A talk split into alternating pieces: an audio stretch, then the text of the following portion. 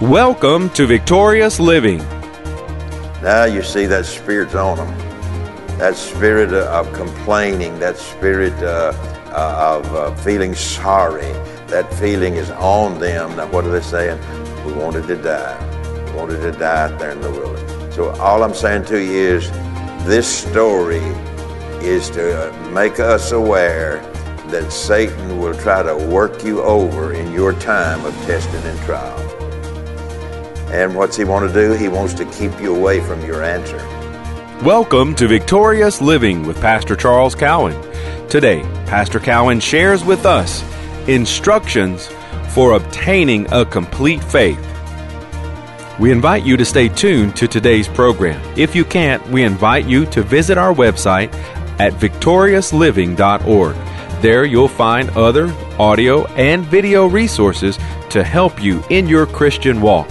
And now, here's Pastor Cowan as he shares instructions for obtaining a complete faith. So, we all like prosperity. Sure, we do. And, and what we don't do, we don't want to define prosperity, and we don't want to have tunnel vision over prosperity. Prosperity covers the entire being spirit, soul, body, financially, and socially. We know that. But he said, uh, Then shall you make your way prosperous, and then you shall have good success. That, that is instruction, yet at the same time, it's promise also. God wants you to come, wants us to come to this place of prospering, being prosperous, and having good success. Now I realize that problems come and people deal with situations and circumstances, but God's Word shines the light on it and gives us the way out of it. But it just don't jump off of the page. You can't just walk by the Bible and look at it. No, you can't do that. There's a little bit more to it than that. Amen. But wouldn't that be nice? Yeah, I mean, the flesh would really enjoy that for sure. So, all of these stories uh, that we read were written for generations to follow this particular story or any other story. Uh, they were written for following generations to adhere to. And so that means that just because they're in the Old Testament that they're not important, that's not true. They're just as important as the ones that we find in the New Testament. There is a difference between the old and the new, but in some things there's not any difference in it at all. So they, these stories admonish us today and serve. When, when we are admonished from the Word, the Word then serves as our counsel, our advice, as well as our caution for us, even in this present dispensation of time. So the Word is so written to cover our life. Now, we read about uh, different things in the Scripture, sure we do, but these stories of God's manifested power, His manifested ability to, to change situations in our life, they're, they're just as good today for us today as, as they were then. Now, let's, let's go in this direction here. Now let us put ourselves in Moses and Joshua's shoes. If you can do that tonight, let's put up, put yourself in your mind in Moses and in Joshua's shoes. Put, let's put ourselves in their, their position at this time. And then start to think about, okay, uh, I, am, I am where Moses and Joshua were, and they're looking across the valley and they're looking, uh, they're looking for uh, looking at what's ahead of them. So let us put ourselves in Moses and Joshua's shoes, the responsibilities and pressures of leading three million plus people to the promised land and unhappy people at that. Man, you know, sometimes we're not even happy with ourselves. Much less three plus million people that you have an assignment to lead them to the promised land and God has told Moses, You do it. It's pretty heavy, isn't it? That's pretty heavy.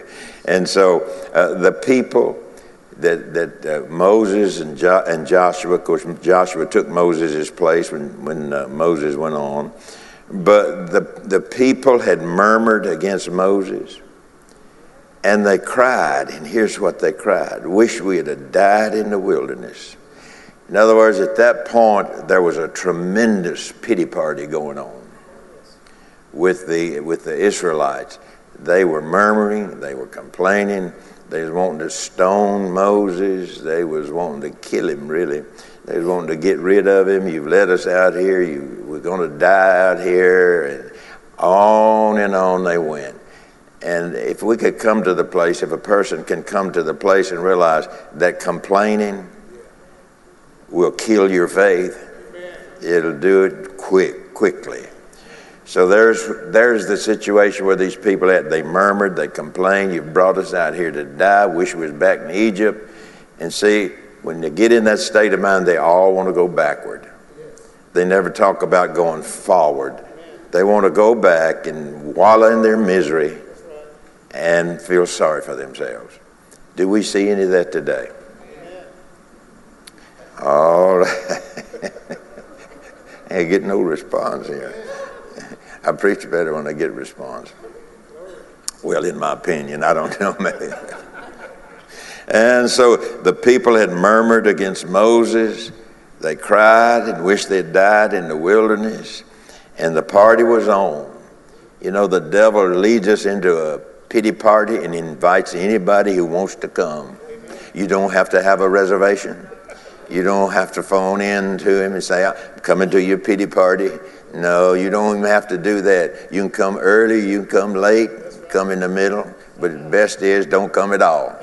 That's the best.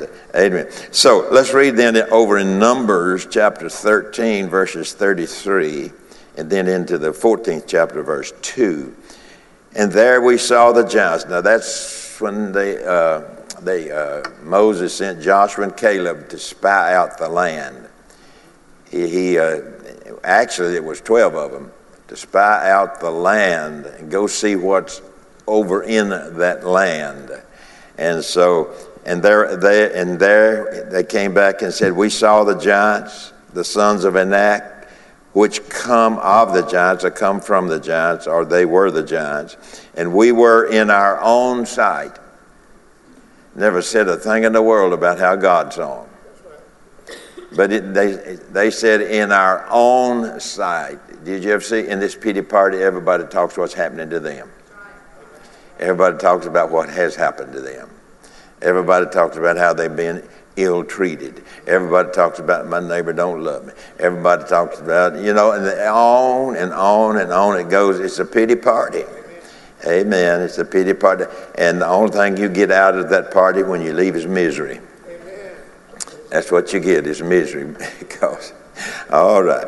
And so, and there, there we saw this, the giants, the sons of Anak, which come of the giants, and we were in our own sight didn't say in God's sight. We were in our own sight as grasshoppers. Now, that, that one verse tells me or tells us the, the, the uh, value of the, of the need to identify with Christ.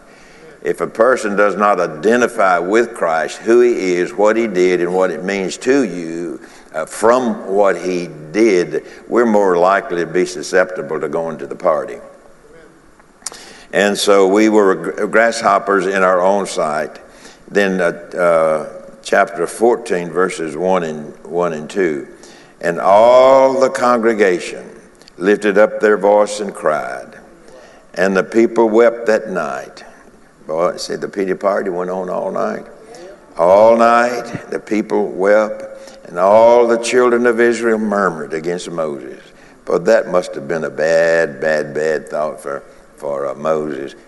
All these three people, three million people out there, and they're talking about me. they they running me down.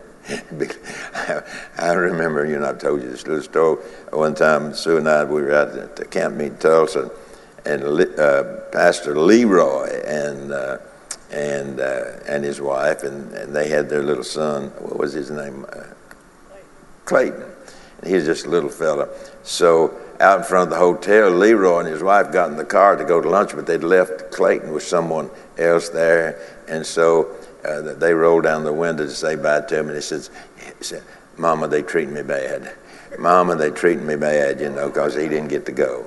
Sometimes we can feel that way. The Lord, I tell you, everybody's treating me bad. Okay, let's move on. And that night all the people wept, and all the children of Israel murmured against Moses and against Aaron.